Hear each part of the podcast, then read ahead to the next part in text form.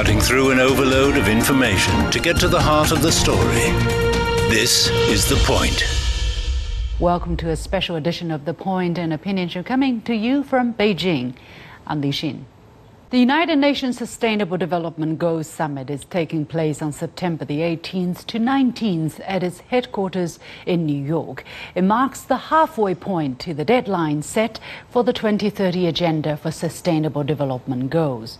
Reports show that only twelve percent of sustainable development targets are on track, so we are lagging behind and need to accelerate actions towards the target year of twenty thirty in the second half of of the process. China is working towards sustainable development in its own way by accelerating the building of a green and low-carbon economy. Not only has China endeavored to expand green development domestically, but also overseas through the Belt and Road Initiative. This year marks the tenth anniversary of the initiative, so how do S D Gs resonate with China's green B R I? I talked to Eric Solheim, Vice President of the Green Belt and Road Coalition, also a former Executive Director of the U N Environment Programme and a former U N Under-Secretary General. I started by asking him whether the idea of green development has taken root in China according to his observation.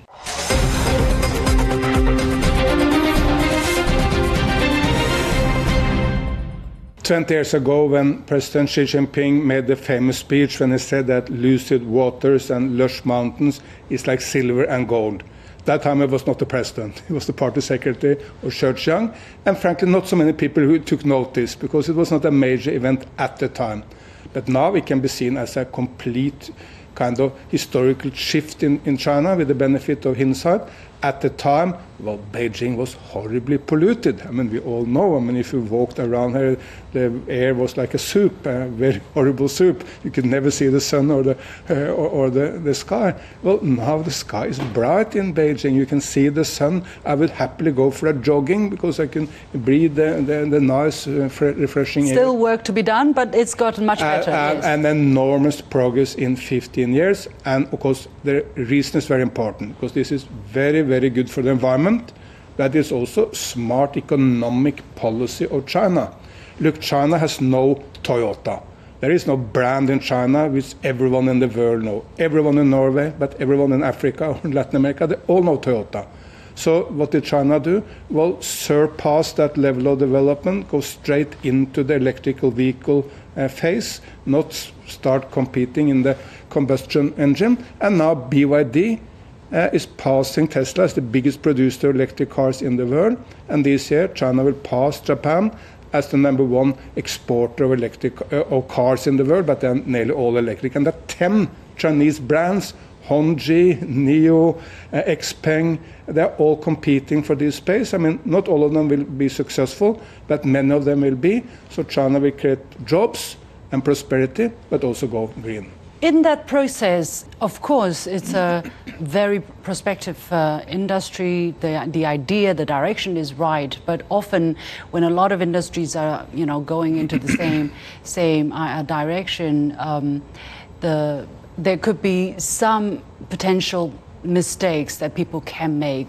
What are you seeing as some of the potential pitfalls that these industries should try to avoid when they pursue that road?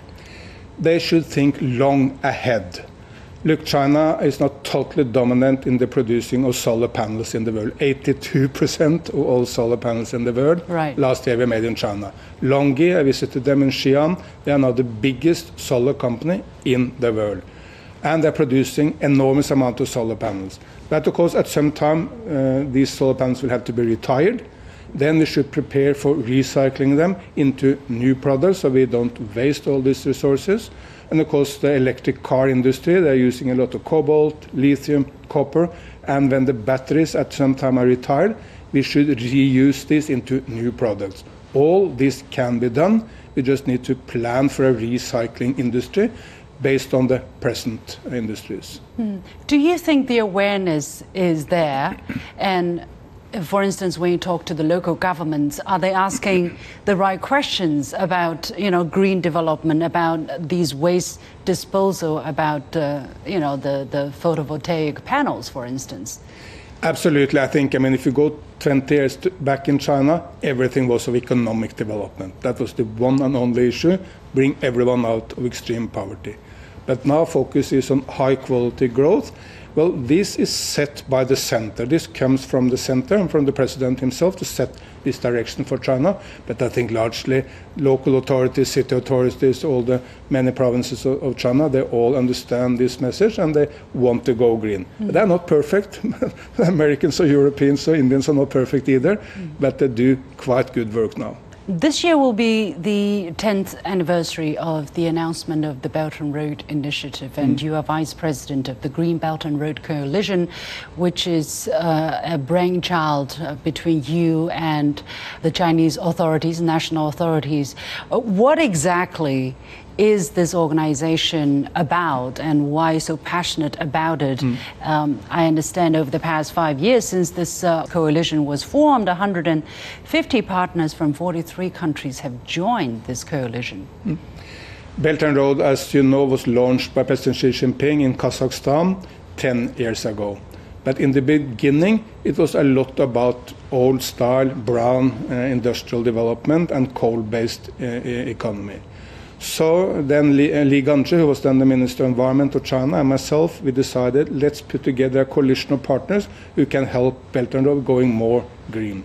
And it has been successful beyond expectations, because when President Xi declared that China will stop all overseas coal investment, because immediately everyone is asking, well, China will not invest in coal, but maybe China can invest in solar or wind or high-speed rail uh, or green hydrogen or hydropower. And then you see this happening everywhere. And of course, Belt and Road has created a number of green programs. Just recently, the Bandung Jakarta Railroad in Indonesia was open. Last year, the Laos-China Railroad, which is linking Laos to the uh, global network, was open. In Africa, you have a number of, of fantastic railroads done by China, and even done in an environmentally friendly way with bypasses so that elephants and giraffes can go under mm. or over mm. uh, the uh, railroad. So yes, in the beginning, Belt and Road was not so green, but now it's a massive force for green development in the world. And this coalition we have formed uh, help advise, give policy suggestions, and bring people together to help Belt and Road go green. Well, you make it sound very simple. It's like, okay, we want to, we want it to be green, and tomorrow it is green. I'm, I'm sure in reality must, it must be not so easy. What are some of the, you know, the, the difficult journeys that you have covered or that you can share with us, for instance, a, an example, mm. you know? Because at the end of the day, economic cooperation, you, you have to calculate the money first, you know, for anybody to survive in a market, right? How they calculate their cost and, and effect. Share with us one example maybe you can think of that went through this transformation mm-hmm. from being a, a, a brown project to, to a green project. Yeah, for very long there were numerous planned coal plants uh, between China and na different nations. There were planned coal plants in Bangladesh, in Pakistan, uh, in Kenya. And when China decided that we will stop funding this, uh, it happened more or less at the same time as the Kenyan government and the Bangladeshi government also said, but we do not want coal here either. So it was not just China. Then it would have been difficult. Mm-hmm. uh, but it was also the same development in some of these nations. And yes, it's not simple. It's a lot of hard work. A lot of good people have done hard work to convince others. And the group of people working with this Green and Belt and Road Coalition have worked with the N D R C in China, Foreign Ministry in China, of course, a number of banks and financial institutions. And they have, and they have helped convince people. But not everything is simple. As an example, I mean, there is a fantastic railroad from Mombasa to Nairobi in Kenya. Uh, if you go through Mombasa, it's a somewhat run-down, somewhat poor city. But then you come to this Chinese railroad, wow, it's an oasis, absolutely green, well-functioning, everything is clean. It's very different from most of the surroundings. But it's now a railroad from Mombasa to Nairobi. what would be even more beneficial for Africa if that could be taken further to Kampala, the capital of Uganda, to Kigali, the capital of Rwanda, that would have transformative impact on these countries. That is difficult to get it financed uh, because these are nations with a number which have debt, the, uh, while the railroad will be fantastically profitable in the long run. In the short run, it may not generate so much money. Mm. So to get the package right to, for this to happen is a challenge. Uh, but you cannot give up. You need to work on, on good projects to, to realize them. Mm. Where do you think is the biggest bottleneck for international green project cooperation at this moment? You, you just mentioned the bottleneck of financing, for instance, and how can, can that be resolved? I think maybe a, bi a big bottleneck is finance. Not that there is not enough finance. There is enormous amount of fa finance mm. in the world. We have, a, I mean, rich people have an abundance of money, and they don't really know how to use it. But to, to get the money to the more difficult places, to places where war and conflict, or African nations with a, say, a very non-functioning state, or a lot of corruption or difficulties of different sorts, that's difficult. The only way to do it, in my view, is to base investment on private investment, but use state and the World Bank and Asia Infrastructure Investment Bank as a leveraging tool. They guarantee for the investment, but private companies do the investment. Then you can get a lot more done uh, compared to, say, just giving a Uh, a gift to someone. Do you have a sense that China, at least, is continuously committed to promoting this kind of green development under the Belt and Road Initiative? Absolutely. I mean, there is no doubt after stopping coal investment, there will be massive green investment uh, on Belt and Road. And there is a number of criticisms in the West to Belt and Road, but I have to be frank, this is mainly due to jealousy. Because there have been a number of Western initiatives which should kind of match Belt and Road. So far, very little have come out of it. And if someone in the West have criticisms to China, I mean, I, I'll tell my, tell my friends there, well, please do better. If you are jealous on China, build better. Nothing will be better for the African governments than to get different uh, options. They can both get money or investment from China or from the U S and Europe. That's what they would love to see. So stop criticizing China and please do better yourself. In terms of uh, green development or the transformation towards a more green economy, China has been criticized for not doing enough or not doing as much as it should or as it can as a major country. Mm-hmm. Having seen China this time up and close, what is your engagement of uh, the level of commitment and the level of efforts China has put in? But look, many people have the old impression of China. They have seen on T V all the pollution which was in Beijing and Tianjin ten years ago, and they haven't really updated their knowledge. They don't understand how much this has changed. And they know that China is the biggest coal user in the world, which is true, but also China is by far the biggest in solar and wind and green hydrogen and whatever is the new green technology. So please open your eyes for the change in China. It's not that China cannot do more, of course it can and, and will. Uh, but at this stage, China's moved from being in the backseat of green development at a time where China had mainly a lot to learn from particularly Europe, now into China being in the driving seat. And very, very positively, not just China, the other Asian giant, India, is now moving very, very fast in the green direction. And when President Xi and Prime Minister Modi, they have some difference in some issues, on green development, they're exactly the same perspective. How to use the state as a way of driving uh, green business. And by the, I mean, Prime Minister Modi is opening new solar plants, new metros by the day. Uh, Ten years ago, there was hardly any metros in, in, in India. Now, twenty-seven Indian cities are constructing metros. And India will very, very soon be the second biggest solar nation in the, in the world, next to China. So what is the pivot for the future or the key to winning the competition to be a better self for the future? Because everybody is talking about competition, rivalry uh, between the United States and China, between China and India. But at the end of the day, what do you think decides who can do better for the benefit of mankind, of course? Of course, we need both competition and cooperation. Competition is good. Uh, business competition is good. When, see, say, B Y D developed very good electric cars, it put a lot of pressure on Volkswagen and General Motors to do better. So that business competition is very good. But we also need to work together, because all the major issues over time, peace in Ukraine or, or in the Middle East, uh, economic recovery after COVID, avoiding new pandemics, or climate change and environment, will be much easier to resolve if we work together. So let's to work together and inspire each other. There are some inspiring development in Europe. China can learn, and vice versa. Sometimes we can learn even from smaller, faraway places. Uh, Rwanda in the center of Africa, they are now world leading in uh, protecting gorillas, which is a very, very threatened uh, species, because they create a fantastic tourist industry. Mm. The people go and see the gorillas and they pay for it, so that it's a great economy for the local people. So there is an enormous uh, opportunity to learn from each other in the world. Eric Solheim, Vice President of Green Belt and Road Coalition. When we come back, the Sustainable Development Goal seven is about ensuring access to clean and affordable energy. And the U N Climate Ambition Summit is taking place following the Sustainable Development Goals Summit. How urgent is decarbonization and the world energy transition?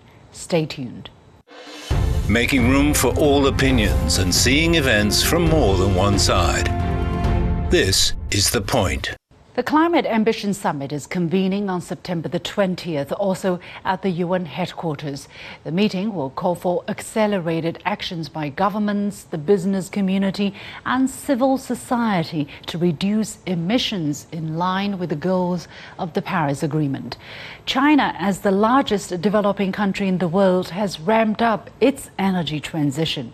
China says it will work actively and prudently toward the goals of reaching peak carbon emissions and carbon neutrality.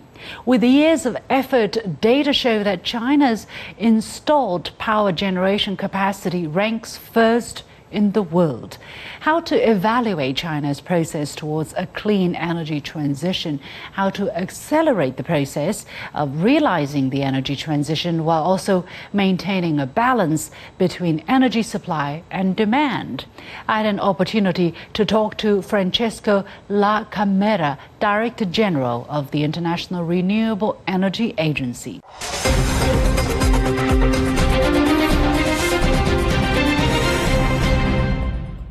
At this moment, help us understand exactly what is the picture concerning renewable energy consumption in the world. Are we at, what, five percent, ten percent in a global scale? Do we have this kind of statistics? It's, yes, sure. It's uh, around twenty to twenty-five percent of our total final energy consumption. Mm. So when we're talking energy, we are talking about producing electricity, but also we talk about transport and use in the in your house, your eating system, and and other. So altogether, we're looking at twenty to twenty-five percent at this moment. I was reading uh, articles on your website, and it actually says that, uh, um, and let's go straight to the tough one, um, ahead of the COP twenty-seven, you said that uh, governments are not on track to limit global warming to one point five percent, uh, one point five degree, and renewable-based energy transition is the only realistic way to cut emissions by twenty thirty. First of all, why are you saying governments are not on target from the renewable energy perspective? Uh, what's falling short? So, short. Which are the promises of the Paris Agreement? The Paris Agreement that we have to limit the raising of the temperature at the end of the century by two degrees Celsius. And if it's possible, to contain in one point five.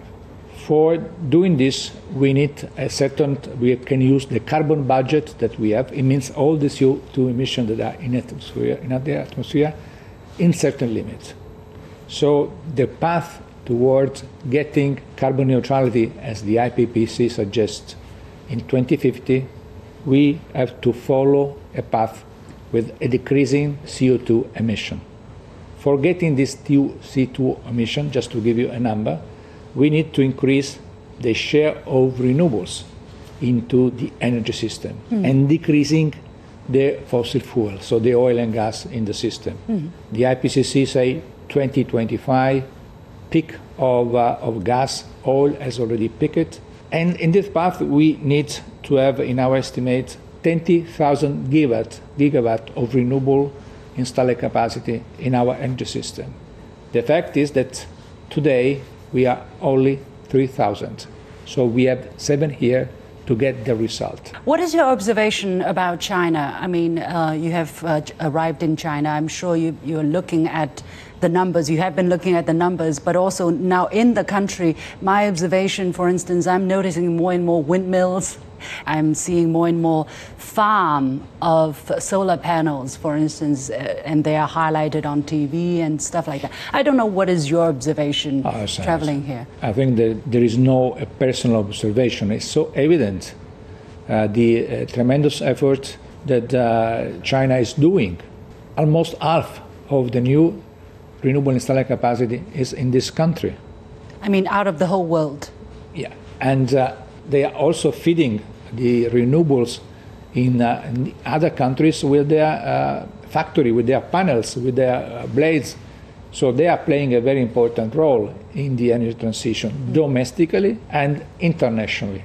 Do you think China is um, doing the right thing? Because, for, for instance, for China's plan for the fourteenth five-year uh, economic development plan, China has set a target of uh, energy transition, and it says that China will actively and prudently work toward the goals of reaching peak carbon emissions and carbon neutrality, and that China will advance initiatives to reach peak carbon emissions in a well-planned and phased way in line with the principle building the new before discarding the old. I'm sure you've read this paragraph. This is like the guiding principle in China's transition toward a uh, more carbon neutral economy. How do you evaluate China's strategy in renewable energy transition, especially the, the, the idea of being very prudent and well-planned and phased, and, and to build the new before discarding the old? What is your impression? Yeah, that's uh, it's evident if you imagine that we may have a constant energy demand along here.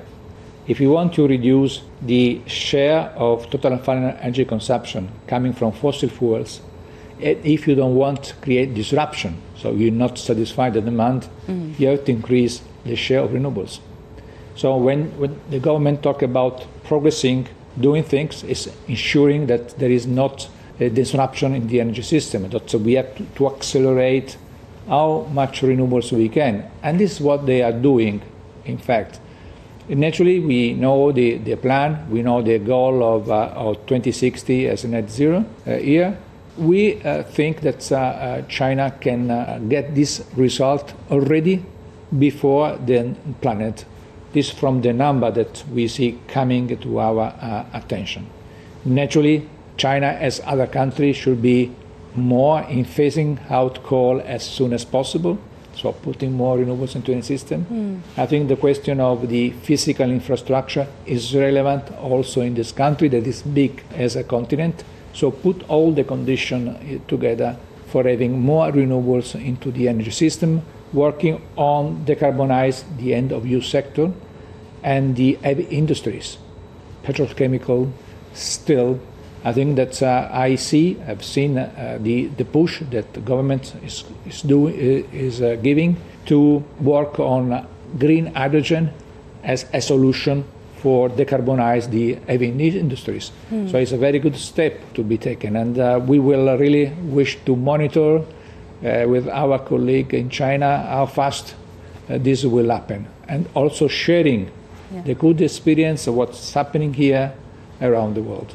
What could be your recommendations? Because basically just now you were saying China could do more. China could be a little bit more ambitious, maybe, in its uh, energy transfer towards a more uh, renewable-based picture.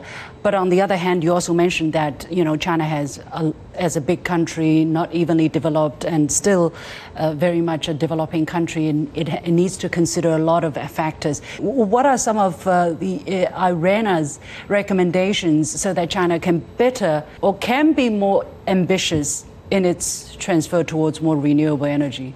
We think that infrastructure also here is, uh, is, the, is very relevant for having more renewables into the grid. Imagine that the country has different uh, geographical characteristics. So we have to make together all what's happening in different areas to ensure stability and uh, reliance on, on the energy system. So in principle, what is in place is going to the right direction.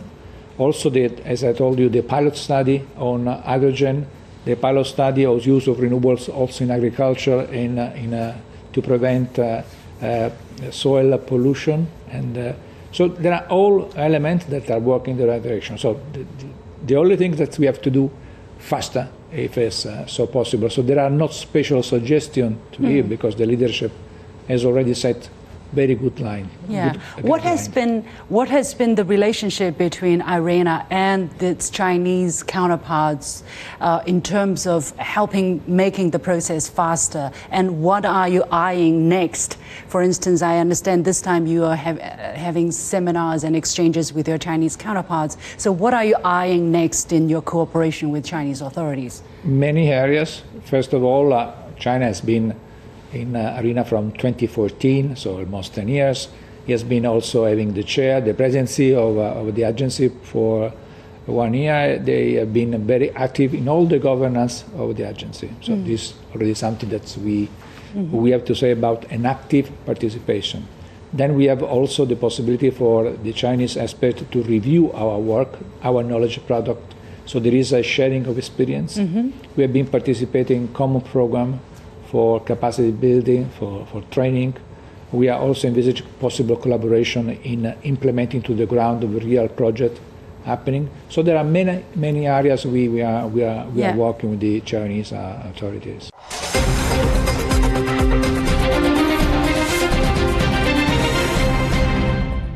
Many thanks to Francesco La Camera. And with that, we come to the end of this special edition of The Point with me, Li Xin. As always, you can follow me on Facebook and Twitter using the handle Li Xin in Beijing. You've got The Point.